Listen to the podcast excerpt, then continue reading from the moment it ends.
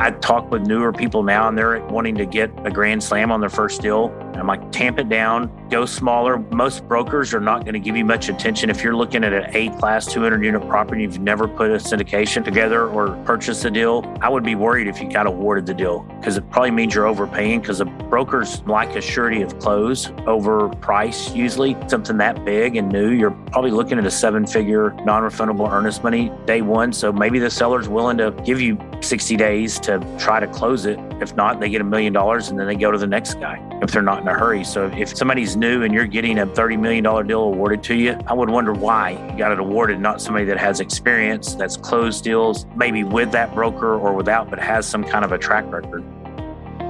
Welcome to the Prosperity Through Multifamily Real Estate Investing podcast, brought to you by Blue Oak Capital.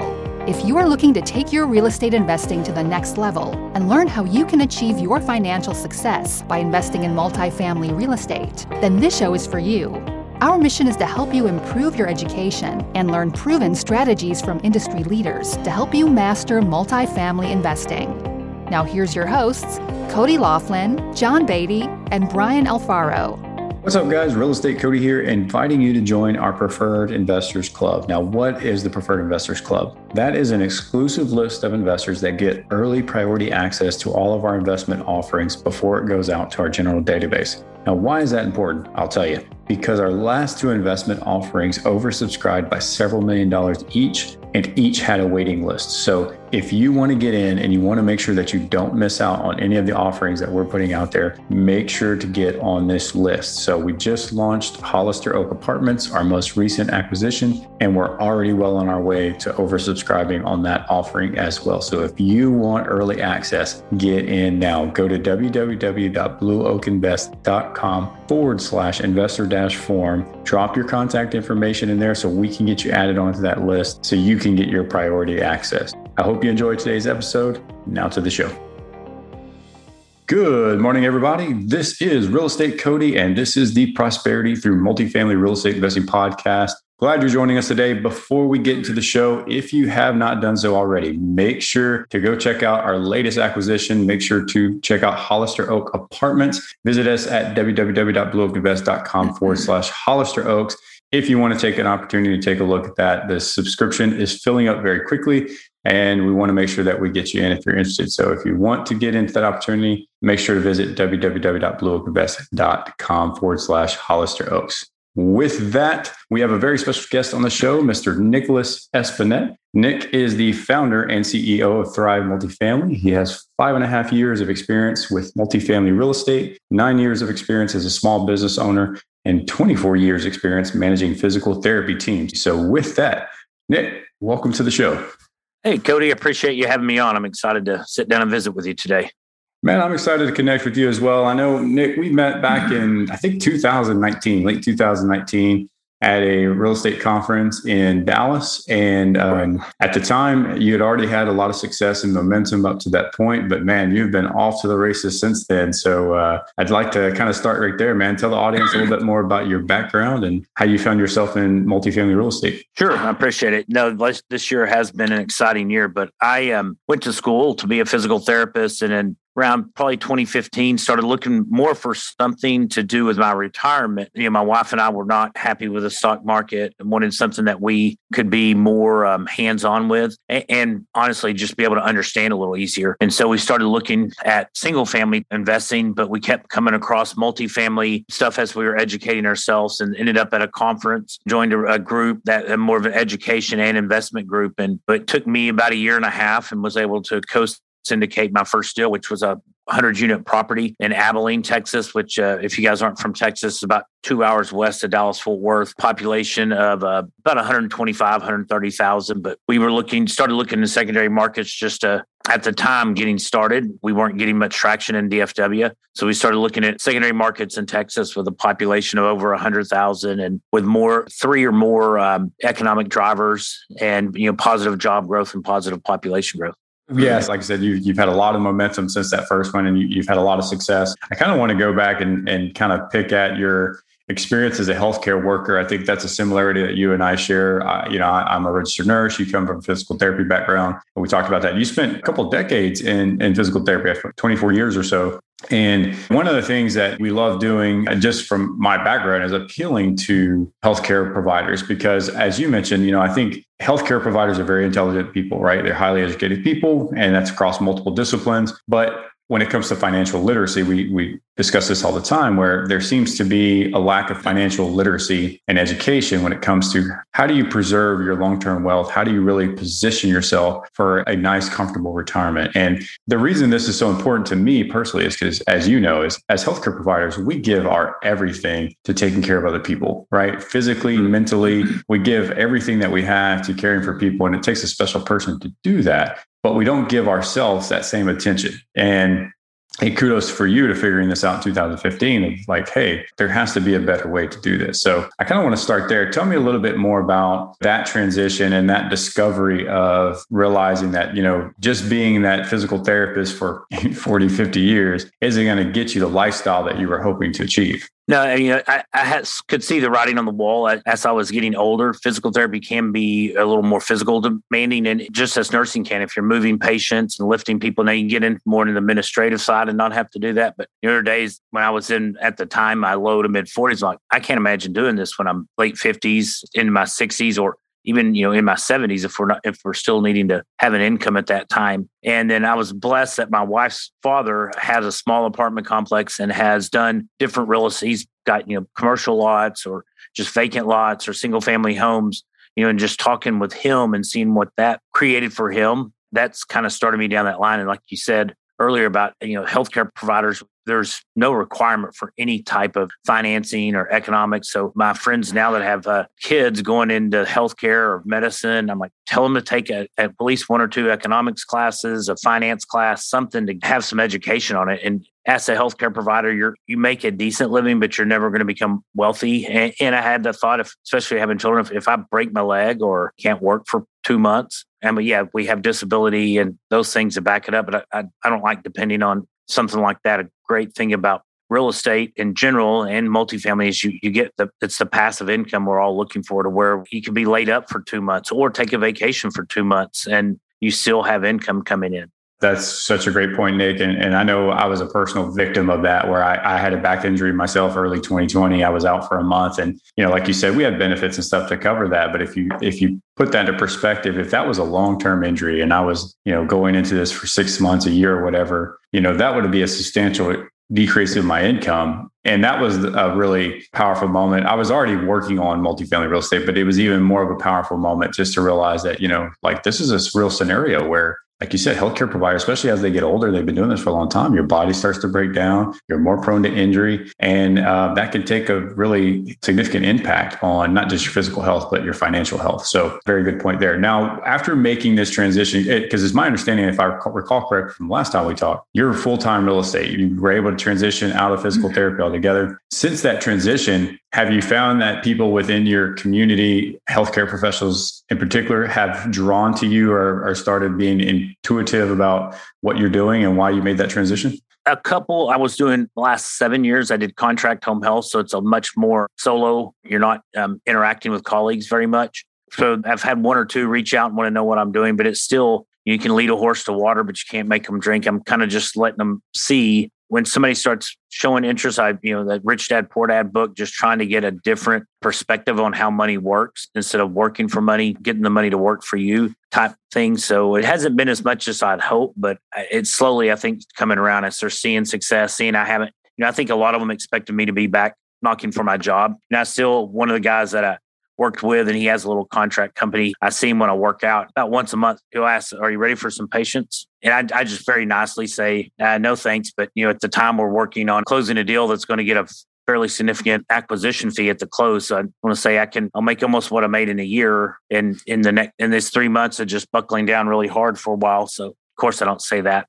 But it's it's just getting to where, you know, seeing the difference of what the, the income and the amount of money and the wealth that can be generated and done passively once you get through that closing time is just very eye opening. when I, I worked in a, one of the major hospitals here in Fort Worth for 10 or 12 years and just go and visit with some of the guys, you know, there's still some, quite a few of the people working there that have been working there since I, you know, so that's another 10 years. So they've been there 20 plus years and still the same thing. They're punching the clock every morning and going until the day's done. So it, I'd love to share it with them and help them know that you don't have to have a six figure physician's salary to get out of the rat race our nurses, they can definitely pivot into to doing this and having more freedom, but they got to have their mindset to want to do it. Yeah, no, you're absolutely right. It is definitely very much a mindset shift for sure, and and it's eye opening. I think when you first discover this and you you you first realize this potential, you know, at first there's a lot of hesitancy, right? There's a lot of doubt. There's a lot of concern. I mean, we've been taught and ingrained from the time that we were in grade school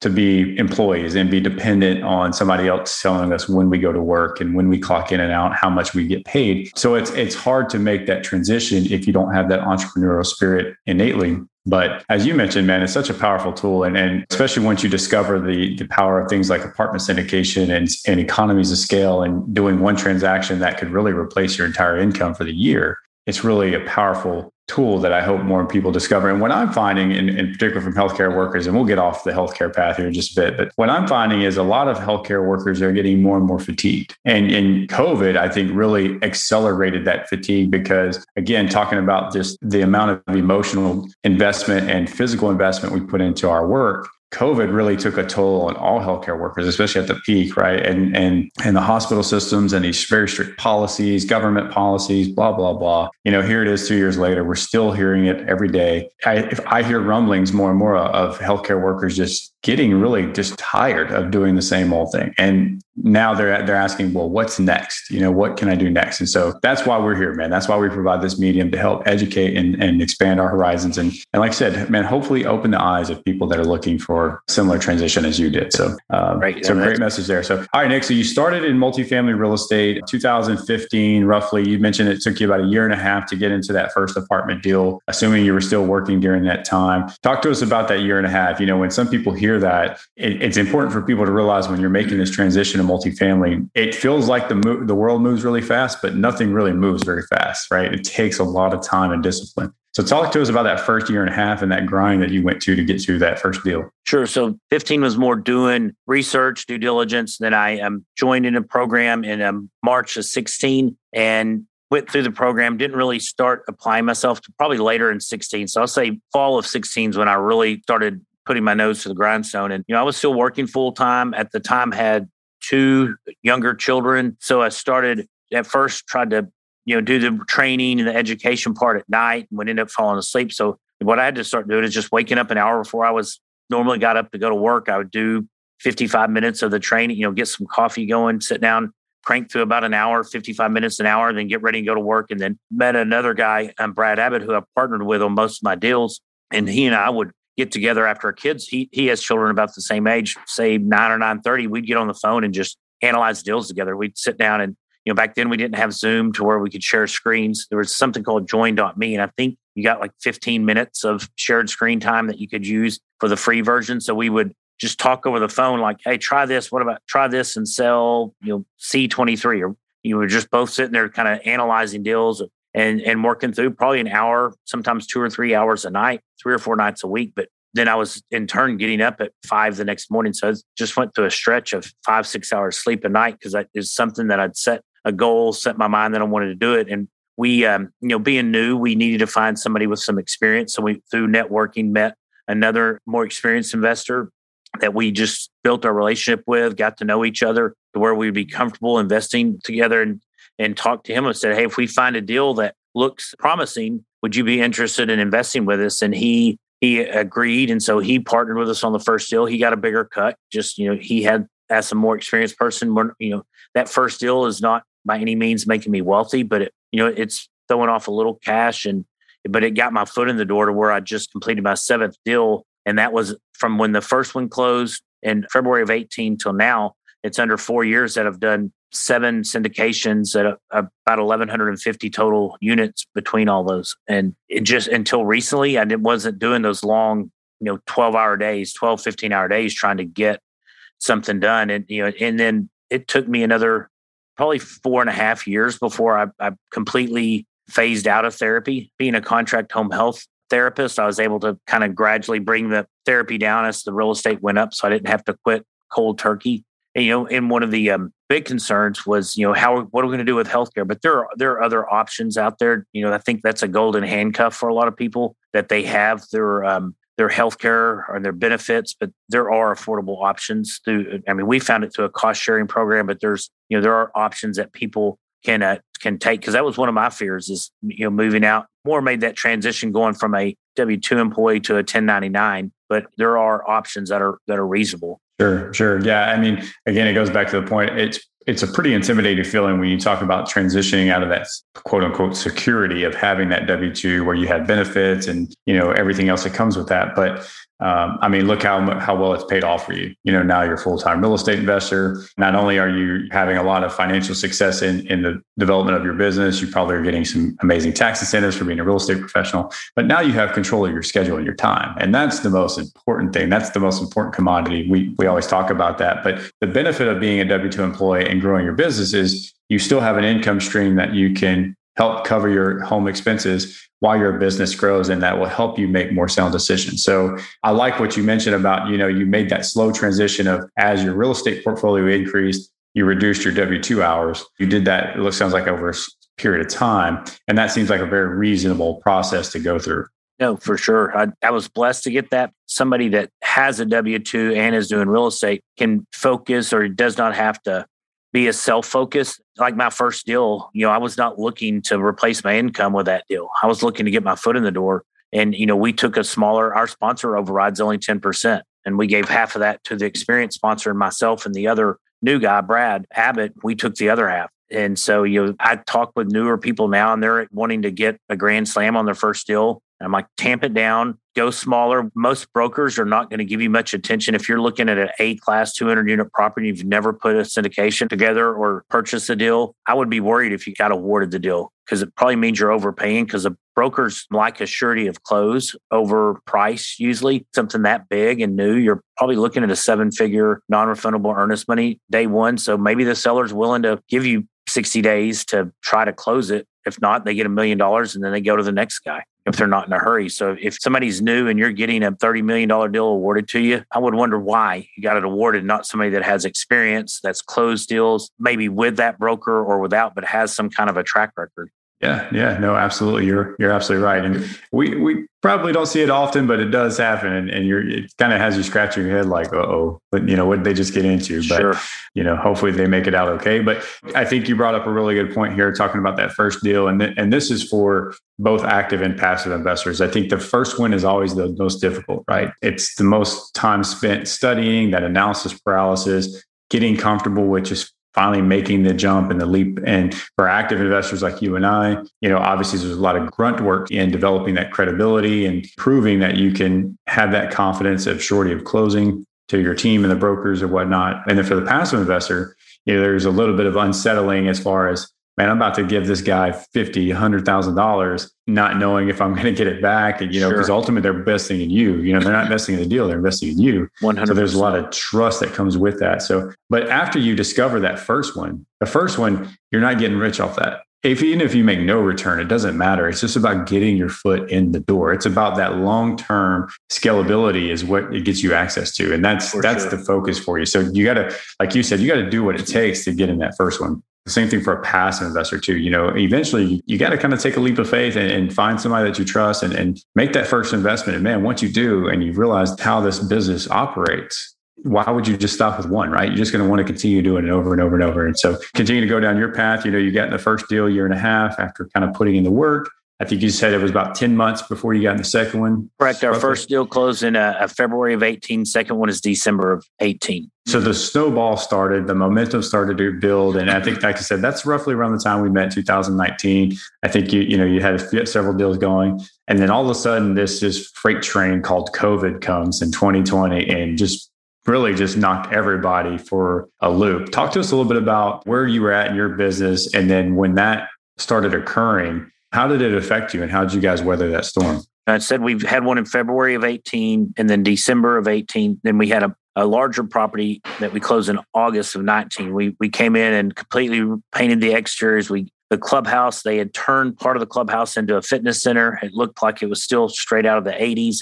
And so we there was also a laundry room on the facility on the property, but every every unit had a washer and dryer, and the property was making twenty bucks a month on, on laundry. So there was the laundry room wasn't even worth keeping. So we opted to shut down the laundry room, move the fitness, like completely gut it, fix me and put in a nice fitness center, take where the fitness center was in the clubhouse, open it up a lot, and put a, just a ton of work into it. We completed that mid February or so of 2020. We were going to have a big kickoff, open house. We have a big TV in there. We're going to have a March Madness, have all the tenants in there, like food and stuff. Well, COVID hit. It was right around the time all that shut all that down. So that got put on pause. And when it first started happening, we didn't know what was going to happen. So we started running models like, what if we don't collect half our rent? How much cash do we have? To how long can we survive? So we we immediately stopped distributions just to be safe and started just any money that we're making. We were trying to work with tenants. Anybody that was sick, we were, you know, were working on. We we didn't want to evict, but if some people just stopped paying, we we were trying to do evictions, and then they had the eviction moratorium that the the federal government imposed, which was um, you know frustrating because we still had to make our um, debt payments. We had to pay our electric bill, our water bill, pay our, our uh, um, employees, and things like that. So you know, government's telling people they don't have to pay rent, but we still had to pay our part and we didn't want handouts. We just wanted you know somebody's sick let's get them the initial payment stimulus that went out for rent and whatnot for people went straight to the tenants. And we had several tenants that they were still not coming in paying because they knew we couldn't evict them and we are we've gotten most of that cleaned up.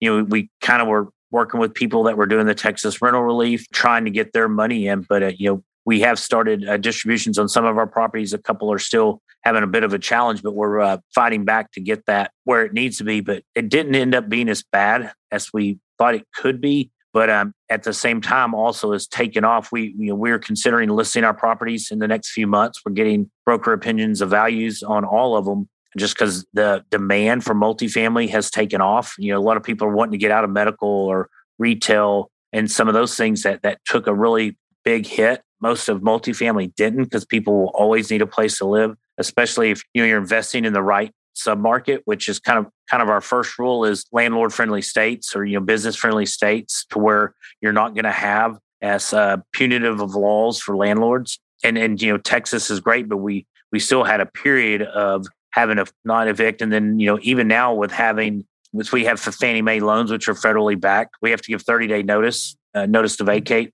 before we can evict instead of three day like Texas. So that's been a bit challenging because, you know, give notice on the fourth, file for the eviction on the fourth of the next month. Well, they've got another month of rent they owe you at that point. And then if it takes more than 30 days to get them out, then you've got a third month that you owe. So we are seeing a little more on the people that we're evicting, we can end up with two or three months of bad debt instead of just one. But it, it's a challenge. We're working through it. It'll get better, but I kind of got off on a tangent. But the demand of people coming and buying, I think you know we're going to sell these properties at a much lower cap rate than we underwrote for our reversion cap rate, which is going to help recover some of the cash flow that was missed during COVID or due to COVID. Yeah, you know, it was a really interesting dynamic to watch unfold, right? I think, you know, when you made that first purchase in 2016, you know, probably still one of the arguably the best times to be investing because there was already accelerated appreciation in the market after 2016 up until COVID. And then everybody thought COVID was going to be the crash, right? That was going to be the big correction. Everybody kind of took a big breath and said, uh oh, here it comes. And then every month it was like, okay, collections are still maintaining, collections are still maintaining. And particularly in, like you said, landlord friendly states, people were still maintaining occupancies and, and NOI that was covering their debt coverage ratio. And so people were still maintaining. And coming out of COVID, like you said, it was just this bombshell that goes off. And now everybody and their mother wants to be a multifamily investor, right? And so the amount of appreciation that we've seen has just been absolutely incredible. And so very, very good for us as active buyers and active investors, no doubt for sure. But I think going back to your experience about, you know, through that COVID, I mean,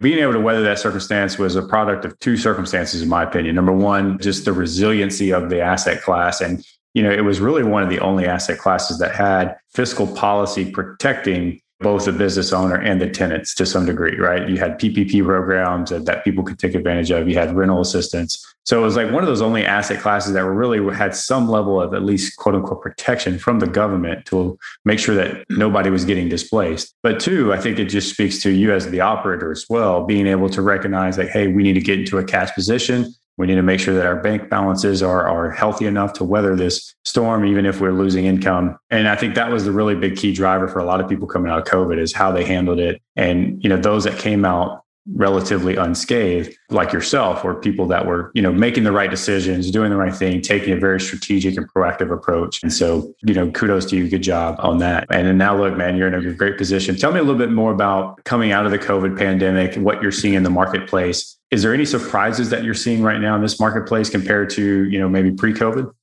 Surprises. I, the volume that uh, transactions is surprising. There's a lot going on uh, close to at the end of one in september uh, one in December in Houston, and then also I was part of another property that closed in Dallas September. So I had deals closed 10 days apart in September, which was exciting. At one point, they were both going to close on the same day, which I was kind of hoping to be able to brag about that, but they just, things moved with just COVID, things are slower to close. But um, how it went from almost just sputtering along to just blasting off with deals that are out there, deals that still underwrite. You know, one reason I'm big on Houston is depends on what data you're looking at, but Houston is projected to be anywhere from one to three largest population growth in the next five and 10 years. So, and at the same time, Houston's, they're way behind on product. So there, there's fewer rental units, but also homes to buy. So there's fewer places for people to live than, than should be coming into the market. And then you throw on top of that, that people are moving here for whatever reason from denser populated states. And so it's just pushing that population up. You know, and Dallas isn't too far behind. You know, it depends. Probably could make a good argument for Dallas or Houston, either one. As, but you know, Dallas does have more deliveries coming, so they're keeping up with their supply better than Houston has. But I think both are great places. You know, really kind of the southeast. You think of the Sun Belt all the way to Arizona, or places where people are moving in large numbers, and so that's going to keep lifting those rents up and lifting the demand because they're going. I mean, we know we're not buying these for long, super long holds. We're looking three to five years to turn them and then let leave some meat on the bone for the next buyer to be able to come in and implement their plan. And you know, just because you start getting longer out there, that time period, um, you don't have your capex dollars that you brought in either from your capital raise or from the lender. And as things start to break, that's when it's time to maybe move on to the let the next buyer come in. Well, let me ask you to that point because that's a really good point because we've had a little bit of shift in our investing thesis over the past, you know, 18 months or so. To your point about we're seeing this extreme cap rate compression, you know, we're seeing a high, high demand, as you mentioned, a lot of liquidity coming into multifamily from all different sectors in places like Texas, which we're very fortunate to be in, but it's also equally as frustrating because used to you'd be one of 10 offers now you're one of like 30 or 40 you know the best and final rounds are 10 and 12 deep every time so it's it's insane. But nonetheless everything is basically trading on a premium. Now that you you've have a few assets in houston i mean you know right the value add deals the 70s product is trading at a four and a half cap. Uh, that's just a very small spread between your a class deals selling at a four cap. Has your thesis changed at all because of that accelerated appreciation across all asset classes, C class or A class. Have you made a pivot or changed your your strategy to maybe go towards more a different type of asset class, or are you sticking with the same? I'm looking more at 80s. I'm you know I'm not quite sure that I'm ready to move into that 2000 brand new stuff. I'm not opposed to it, but that would be a larger capital raise, most of them that I'm comfortable with right now So that's part of the reason. But I agree with you on the cap rates. You, you're buying, especially a B, very close to what you're getting a C class property on for your cap rate. And, you know, and there's concern that our cap rate's going to creep up. We build in, you know, our reversion cap rate or our sales cap rate is we try to come above what the current, not necessarily what we're buying, definitely what we're buying it for, but also what things are selling for in the market. You know, say, like you said in Houston, a C class is a four and a half. We probably underwrite selling at a four seven five or a five just to have that cushion because as interest rates start coming up, who knows what's going to happen. But you could make the counter argument that as long as people are moving to Houston or Dallas, whatever these markets are, it's going to push rents up. You know, is it going to be like, are we going to have LA rents, you know, in five, 10 or 20 years? And if, if rents keep growing, then the cap rates could could be held down. And, and with inflation, just you have this property and really nothing else happens, but just from inflation, the, the you know you have a hard asset that's going to appreciate in um, in value over time as as inflation. You know, if your money's sitting in the bank, it's buying tomorrow. You're going to be able to buy less with it tomorrow than you are today. But yeah. but this apartment or real estate, um, some type of hard asset's going to be growing along with the inflation. Yeah, you know, it, it's interesting. Uh, not to pick on our, our fundamentalists out there, you know, uh, it, if you compare where we're looking and analyzing deals now versus two years ago, you know, to your point about like the reversion cap, for example, you know, you typically have a, you know, 150, 200 basis point spread on your reversion, right? And that's your conservative assumption. Well, now, like you said, 25, 50 is kind of like your, that's about as far as you're going to go. But I think for the fundamentalists out there that look at that and they're, they're, they're scratching their heads wondering how we can make sense of that. But as you're alluding to, man, there's so many dynamic factors that are playing into what we're seeing in the marketplace right now. The supply and demand imbalance uh, is incredible. I mean, we are really in a critical housing shortage. Development is not keeping up with pace at all. And the input costs of developments are further driving that appreciation. And then, like you said, you take into the migratory patterns, the things that we're seeing, the liquidity, the demand. I mean, all these factors that are playing in that are further fueling the longevity, I think, of what we're seeing in the multifamily space. So, uh, along that same vein, Nick, let's go ahead and whip out your crystal ball. Tell us, in your own opinion, what do you see happening over the next three to five years in multifamily? I think just evidence of my purchases, I see it continuing to grow, especially as COVID restrictions, you know, in some of these more densely populated states or cities and more restrictive uh, rules are going to push people to less restrictive states. So with that continued population shift, it's going to keep pressure, especially you're looking at 70s and 80s product. You can't build it. Construction costs are well above purchase costs, although they're getting close. It's still not there. I, I think last I heard, it's um, and this has been a few months ago. That uh, new construction is about two hundred fifty thousand a unit, and, and, you know we the deal we just closed in Houston was a mid eighties property we got for somewhere in the mid eighties uh, purchase price, and so you know you, there's no way we can get to that same point. You know, you couldn't build something in that neighborhood and, and you know target the workforce housing. You know, our, our targeting tenants that are making forty, fifty thousand dollars a year with that property. You know, we have another one that was in the med center in Houston, and we're targeting a different demographic and we paid quite a bit more for it but it, it's still just the price of the land there in the med center in houston is uh,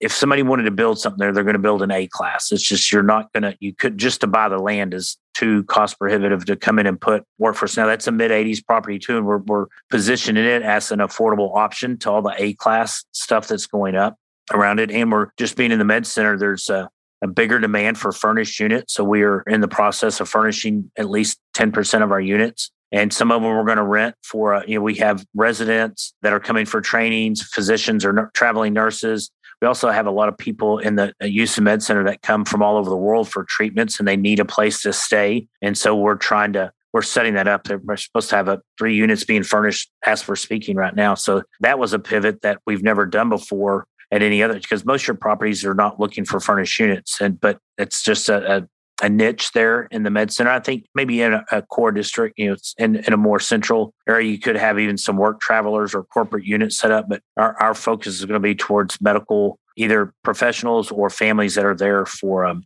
treatment or while their, their loved one or family member is in in the hospital or for some treatment they the family needs a nice furnished place to stay Sure, sure. We didn't get a chance to talk about this before the show, Nick, but I actually looked at that asset as well. And it's a superb location right there next to the medical center here in Houston. Uh, phenomenal location. Really cool asset, too. I think it's got a really cool story. I think it was a previous conversion and all that yeah, stuff. Yeah, it was a, I don't know if it was an Econo, some type of like extended stay type hotel that yeah. they, they the developer converted. We actually come into a couple of units, I think still have the original carpet from the, the hotel days. Like, whoo, this is definitely a very uh, a, old carpet in here. So, but it's good. it's good opportunity for us. Yeah, yeah, it's one of the, it was probably one of those like true traditional value add opportunities where you can go in there and make some upgrades and, and actually really force that value uh, injection, you know, which is, as you know, right, is with syndication being what it is, a lot of these multifamily products has been traded hand over hand, you know, every two, three years. And so everybody's been implementing a value add. So sure. a lot of the value add plays have really been kind of harder know, really to find harder to find absolutely so but well nick we're kind of getting almost near the end of our time but before we kind of get to our final four here i, I want to give an opportunity to kind of appeal to some of our passive investors that may be listening uh, it sounds like you know i know you've got assets all across texas everywhere from like you said abilene houston dallas um, you got a property in colorado as a passive investor but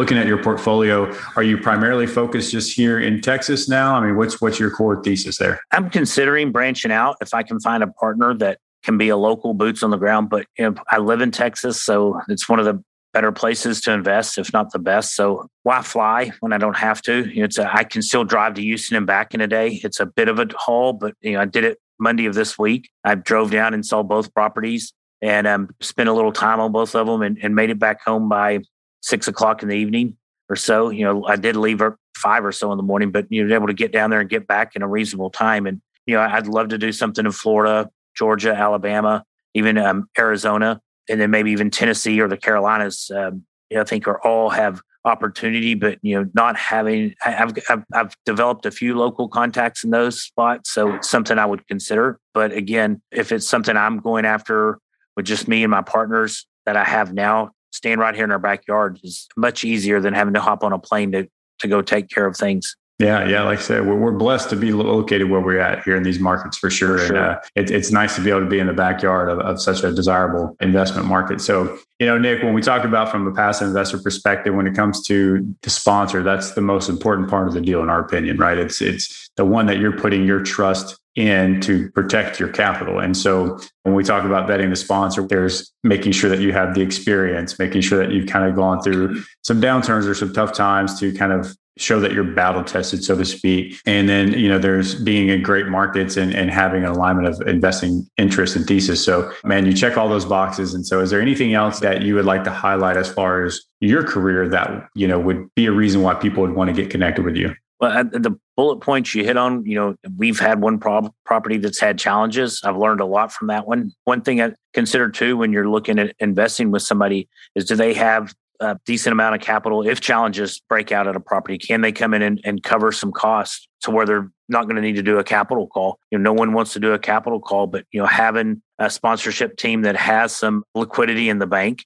to be able to cover something you know that was something we were worried about going through covid is you know what if we hit a point where we're not covering we've burned through our cash? What kind of cash do we ask the sponsorship group? And that was early on in covid. We saw that we didn't need there but you know knowing that we had other capital we could bring to the table if we had to. It's not something we wanted to do, but before we had to ask the lender to let us skip a payment or two, it's like, all right, we got money in the bank, personal or business accounts that we can come in and help the property. We didn't end up having to go that route during COVID, during the middle of it, but you know that I think is a something to check with your your sponsors? Because if, if you buy enough properties you're going to have a challenge. If you end up with 10 or 20 something crazy it could be a fire something that unexpected unless you're extremely lucky and i don't really believe in luck too much. It's the odds are going to catch up with you eventually. So having now we just completed our seventh so having the experience to do that getting a team around you you know i have a um, myself and Brad Abbott have done one. We've got another partner we've been working with, Mo, and down in Houston, has a close relationship with a property management company. You know, being involved in that, making sure your sponsors are good communicators.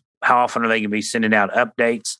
One thing I tell newer people too is when you ask some questions when you're looking to invest in a deal, and if the people do not respond to you in a relatively timely manner, or they seem annoyed that you're asking questions, I'd probably go somewhere else because they're trying to get your money. Once they have your money, they're they're definitely not going to get any better at communicating once the deal closes.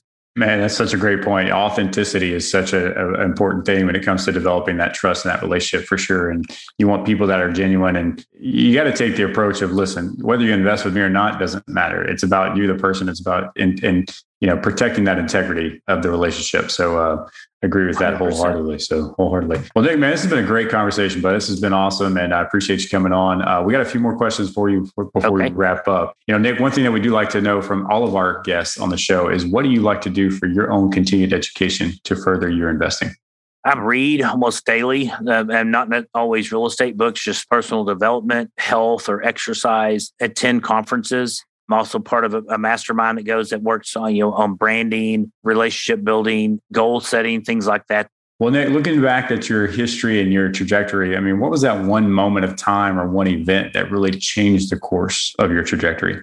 You know, um, I think deciding I was going to buckle down, you know, I, I, joined an education group, which I had to write a pretty substantial check, and and I've made that multifold over back. But that motivated me to like I've got to apply myself, or I'm, I'm wasting this money but getting the first deal to close, you know, I kind of missed that excitement. You know, we closed the deal December 31st and I was excited about it. But I remember we closed the first one, it's like you wanted to jump up and down and, and celebrate. And, you know, this was like, all right, got another one. Also being around, you know, I'm still part of the real estate group. Seeing other new people get their first deal and just seeing that excitement and knowing that what they're feeling. So, but but I think it was getting the first one, seeing how much money that was going to make other people and then starting to get second, third, fourth on down opportunities. And it still amazes me that I will talk to people about investing hundred, two hundred fifty thousand dollars in deals. And not too long ago I was working as a physical therapist, wanting to have sixty-five dollars a treatment was the dollars that I was dealing in. So it, you know, I'm blessed to be where I'm at. It's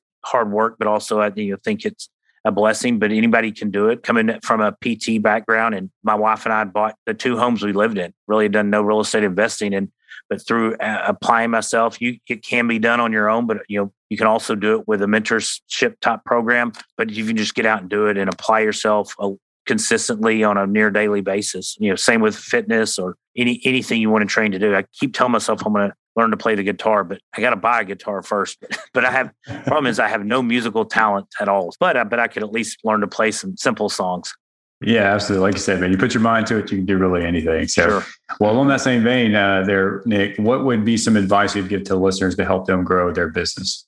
Um, if you're wanting in multifamily business, well, one is just find some type of education and apply it. Find a book, and you know, I wouldn't just blindly go to the bookstore and buy something, but reach out to other people find people that have done what you're wanting to do and you you've seen them do it and then go and ask them if you can tell them follow them around or, or talk with them ask what they did success leaves clues so following someone else you know that, that's how i got here is, is through a mentorship program that we just repeat it's not rocket science. It, when you get down to it, yeah, the analyzer is fairly complicated, but it's a series of steps that multiple people have done and done successfully. So there's no reason to go through the full learning process and get beat up find somebody that's done it and work with them.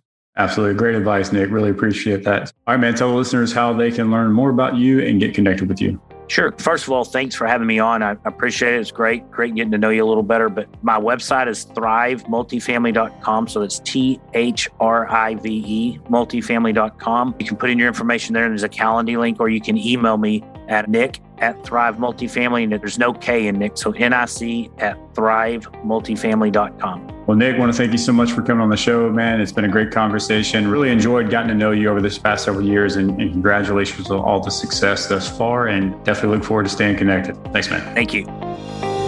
Today's episode was proudly brought to you by Blue Oak Capital. To learn more about Blue Oak Capital and how you can partner with us, visit www.blueoakinvests.com. Tune in next time